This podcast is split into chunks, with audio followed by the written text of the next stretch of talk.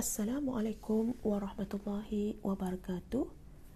Pada episod kali ini kita akan membincangkan tentang nama Allah Taala adalah nama dan sekaligus sifat. Di antara kaedah yang penting dalam pembahasan makna nama-nama Allah yang baik adalah bahawasanya nama-nama Allah tersebut adalah nama dan sekaligus sifat. Sifat yang tidak menafikan nama.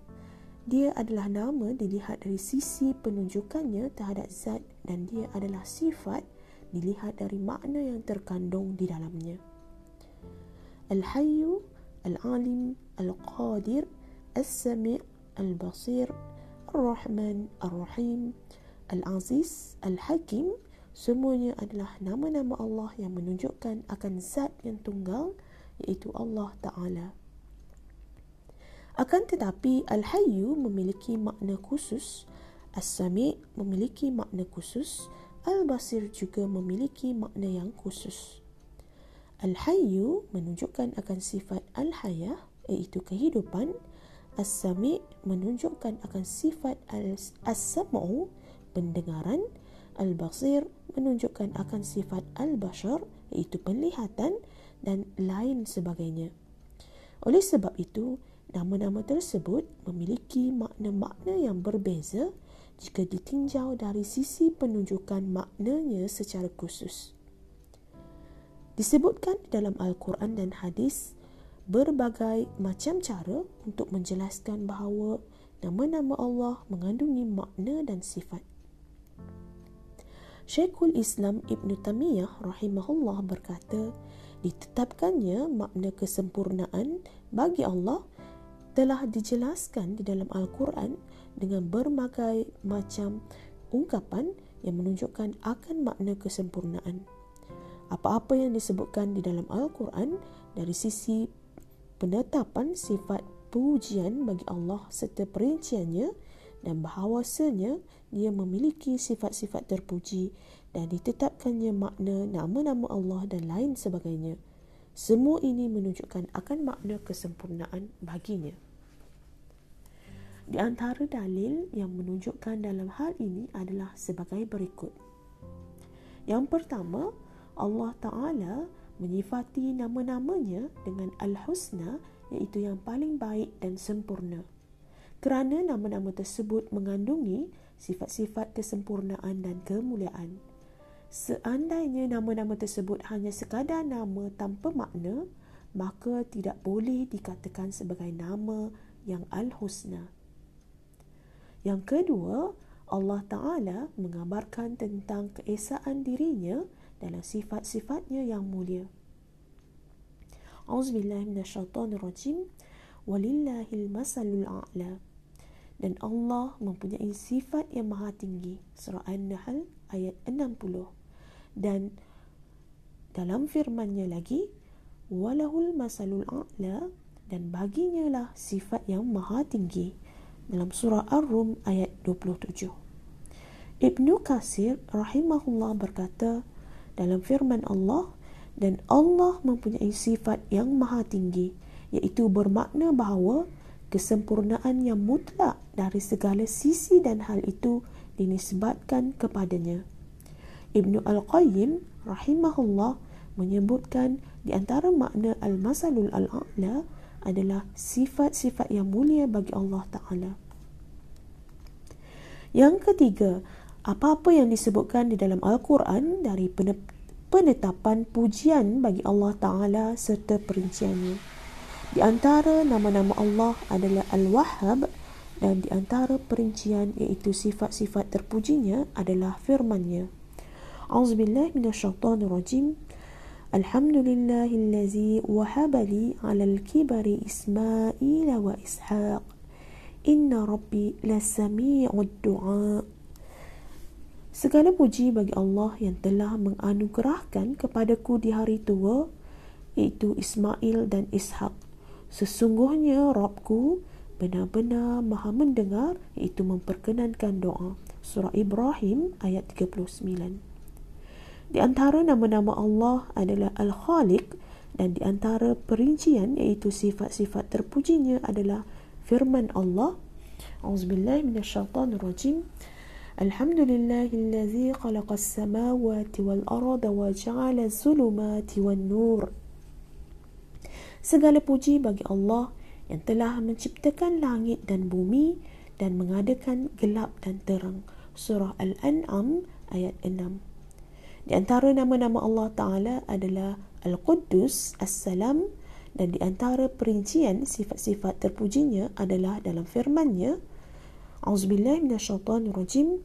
Wa qul alhamdulillahilladzi lam yattakhidh waladan wa lam yakul lahu syarikun fil mulki wa lam yakul lahu waliyyun minaz zul wa kabbirhu takbira. Dan katakanlah Segala puji bagi Allah yang tidak mempunyai anak dan tidak mempunyai sekutu dalam kerajaannya dan tidak mempunyai penolong untuk menjaganya dari kehinaan dan agungkanlah dia dengan pengagungan yang sebenar-benarnya. Surah Al-Isra ayat 111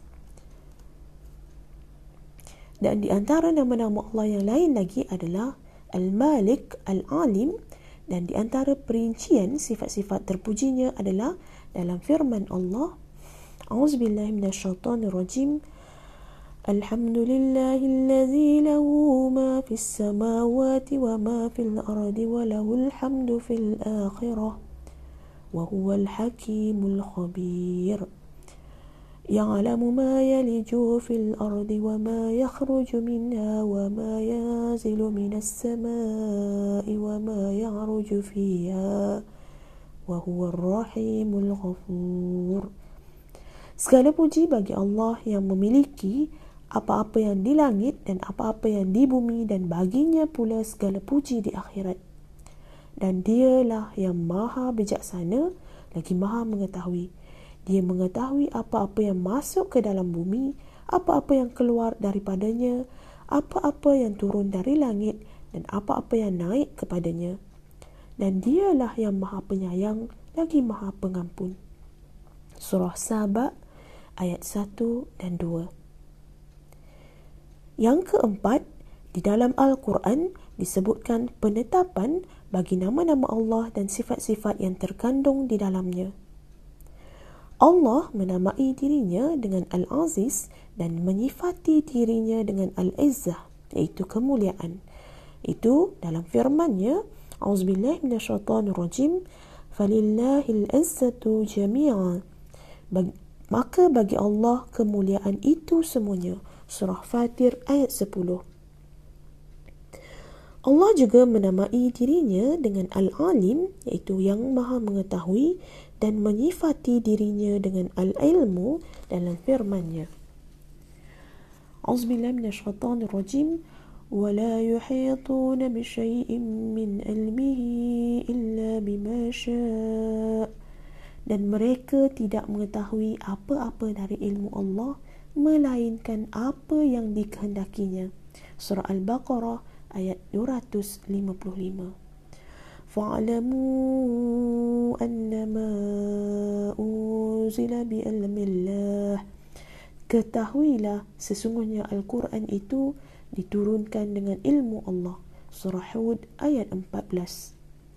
Allah juga menamakan dirinya dengan Al-Qawi yang maha kuat dan menyifati dirinya dengan Al-Quwah, kekuatan dalam firman-Nya yang berbunyi Auzubillahi minasyaitonirrajim. Inna Allah huwa ar-razzaqu dzul quwwatil matin.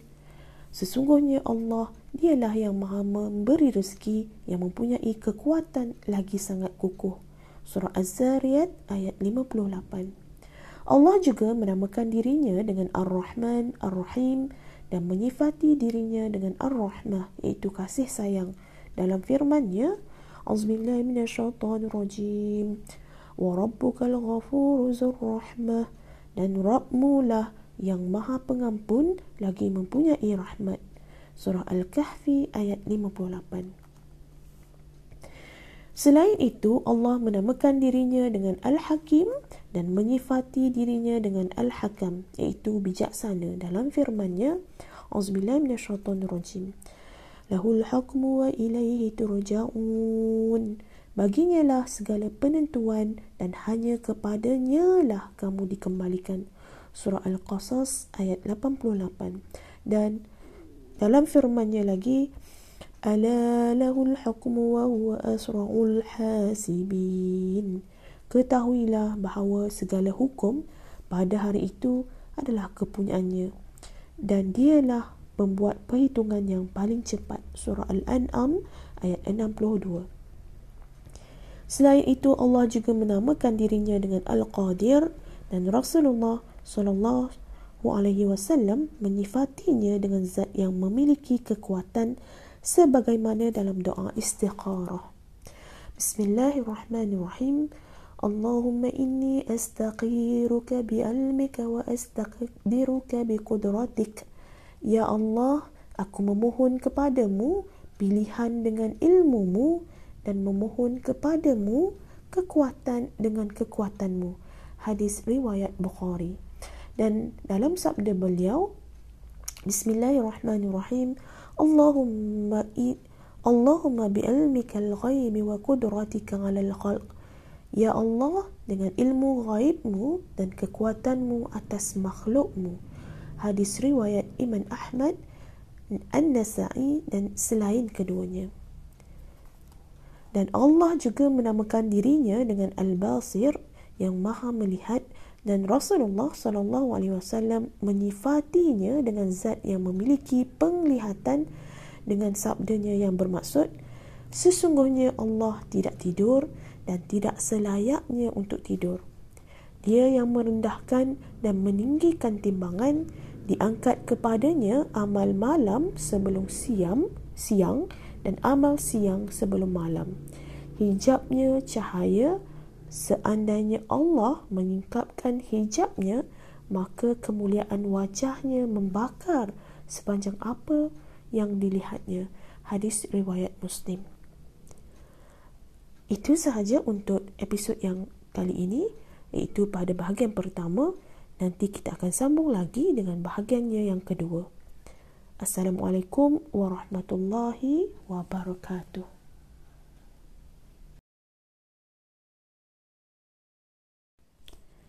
Assalamualaikum warahmatullahi wabarakatuh.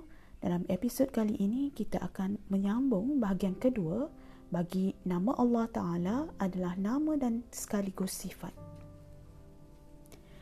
Yang kelima, di dalam Al-Quran disebutkan penetapan nama-nama Allah dan khabar darinya tentang perbuatannya yang merupakan konsekuensi nama-namanya.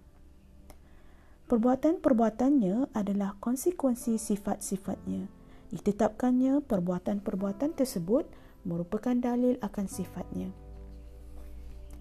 Allah menamakan dirinya As-Sami iaitu Allah Maha mendengar dan dia mengabarkan tentang dirinya dengan perbuatannya yang merupakan konsekuensi dari namanya dalam firman-Nya Auzubillahi minasyaitonirrajim Qad sami Allahu qawlan lati tujadiluka fi zawjiha wa tashtaki ila Allah wa tashtaki ila Allah wallahu yasma'u tahawurakuma Inna Allah sami'un basir.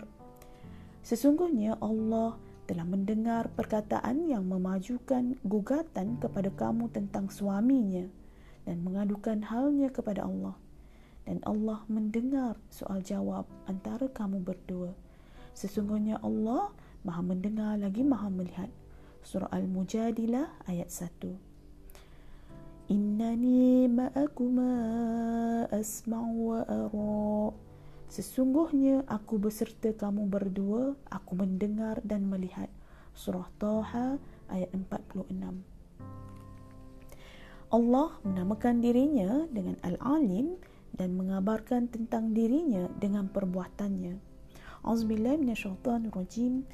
يعلم ما بين أيديهم وما خلفهم ولا يحيطون به علما Dia mengetahui apa-apa yang ada di hadapan mereka dan apa-apa yang ada di belakang mereka. Sedangkan ilmu mereka tidak dapat meliputi ilmunya. Surah Taha ayat 110. Inna na'lamu ma yusirruna wa ma yu'linun. Sesungguhnya kami mengetahui apa-apa yang mereka rahsiakan dan apa-apa yang mereka nyatakan. Surah Yasin ayat 76. Walau alimallahu fihim khairan la asma'ahum. Kalau kiranya Allah mengetahui kebaikan ada pada mereka, tentulah Allah menjadikan mereka dapat mendengar. Surah Al-Anfal ayat 23. Allah juga menamakan dirinya Ar-Rahim dan mengabarkan tentang perbuatannya dalam firman-Nya. Auzubillahi minasyaitonirrajim. ولا يزالون مختلفين إلا من رحم ربك tetapi mereka sentiasa berselisih pendapat kecuali orang-orang yang diberi rahmat oleh Rabbmu. Surah Hud ayat 118 dan ayat 119 yu'azibu man yasha'u wa yarhamu man yasha' Allah mengazab siapa yang dikehendakinya dan memberi rahmat siapa yang dikehendakinya. Surah Al-Ankabut ayat 21. Dan yang keenam, Allah menamakan dirinya di dalam Al-Quran dengan banyak nama, kemudian Allah menafikan dari dirinya hal-hal yang bertentangan dengan apa yang ditunjukkan oleh sifat-sifatnya. Allah menamakan dirinya Al-Hayyu Al-Qayyum dan menyucikan dirinya dari rasa mengantuk dan tidur yang bertentangan dengan kesempurnaan hidupnya dan kemandiriannya. Allah Ta'ala berfirman Auzubillah minasyaitanirrajim Ta'khuzu sinatu wa la naum Tidak mengantuk dan tidak tidur Surah Al-Baqarah ayat 255 Allah menamakan dirinya dengan Al-Qawi dan menyucikan dirinya dari kelelahan dan dari keberatan dalam menjaga langit dan bumi. Kerana hal tersebut bertentangan dengan kesempurnaan kekuatannya. Allah Ta'ala berfirman A'udzubillah minasyaitanirrajim Ma massana min lughub.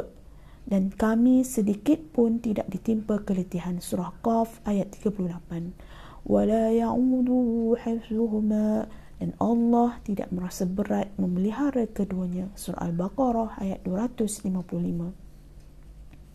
Selain itu Allah menamakan dirinya dengan Al-Alim dan menyucikan dirinya dari kelalaian dan kelupaan kerana hal tersebut bertentangan dengan kesempurnaan ilmunya.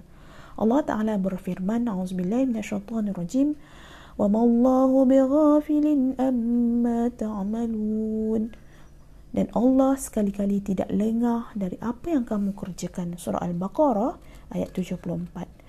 وَمَا كَانَ رَبُّكَ نَسِيًّا dan tidaklah Rabbmu lupa. Surah Maryam ayat 64. Di samping itu, Allah juga menamakan dirinya dengan Al-Ghani yang maha kaya dan menyucikan dirinya dari hal yang menafikan kesempurnaan sifatnya tersebut dengan firman-Nya, Auzubillahi minasyaitonirrajim, wa huwa yut'imu wa la yut'am. Padahal dia memberi makan dan tidak diberi makan. Surah Al-An'am ayat 14. ما أريد منهم من رزق وما أريد أن يطعمون إن الله هو الرزاق ذو القوة المتين Aku tidak mengkehendaki rezeki sedikit pun dari mereka dan aku tidak mengkehendaki supaya memberi aku makan. Sesungguhnya Allah ialah maha pemberi rezeki yang mempunyai kekuatan lagi sangat kukuh. Surah Az-Zariyat ayat 57 dan 58. Permisalan seperti ini sangat banyak dan kaedah dalam pembahasan ini sudah pasti iaitu bahawasanya setiap hal yang dinafikan oleh Allah dari dirinya maka mengandungi kesempurnaan lawan dari sifat yang dinafikan tersebut. Dan akhir sekali yang ketujuh di dalam hadis banyak disebutkan penetapan makna dan sifat bagi nama-nama Allah yang baik sebagaimana dalam sabda-sabda beliau. Ya Allah, Engkau adalah yang pertama yang tidak ada sebelummu sesuatu apapun dan Engkau adalah yang terakhir dan tidak ada sesudahmu sesuatu apapun. engkau adalah yang zahir yang tidak ada di atasmu sesuatu pun dan engkau adalah yang batin yang tidak tersembunyi sesuatu apapun bagimu. Hadis riwayat Muslim. Dalam hadis yang lain lagi, sesungguhnya Allah Maha Pemalu lagi Maha Mulia. Dia malu kepada hambanya jika hamba tersebut mengangkat kedua tangannya lalu dia tidak mengabulkan doanya. Hadis riwayat Abu Daud dan selainnya. Hadis yang seterusnya iaitu sesungguhnya Allah adalah Al-Hakam iaitu pemutus hukum dan kepadanya lah diputuskan hukum. Hadis riwayat Abu Daud dan selainnya. Selain itu, sabda Nabi SAW kepada Abu Bakar ketika beliau memohon kepada Nabi untuk diajari doa yang akan beliau baca dalam solat dan di rumah beliau. Nabi pun bersabda, Katakanlah, Ya Allah, sesungguhnya aku menzalimi diriku dengan banyak kezaliman dan tidak ada yang mengampuni dosa kecuali dirimu maka ampunilah diriku dengan ampunan dari sisimu dan rahmatilah diriku. Sesungguhnya engkau adalah zat yang maha pengampun dan maha penyayang. Muttaf, muttafaq alaih. Selain itu, masih banyak lagi yang menunjukkan bahawa nama-nama Allah adalah nama dan sekaligus sifat. Bahawasanya Nama-nama Allah bukan hanya sekadar nama iaitu tanpa makna atau sifat, bahkan semua nama Allah adalah baik yang mengandungi sifat-sifat kesempurnaan, kemuliaan dan keindahan baginya sesuai dengan kebesarannya. Itu sahaja untuk episod kali ini. Assalamualaikum warahmatullahi wabarakatuh.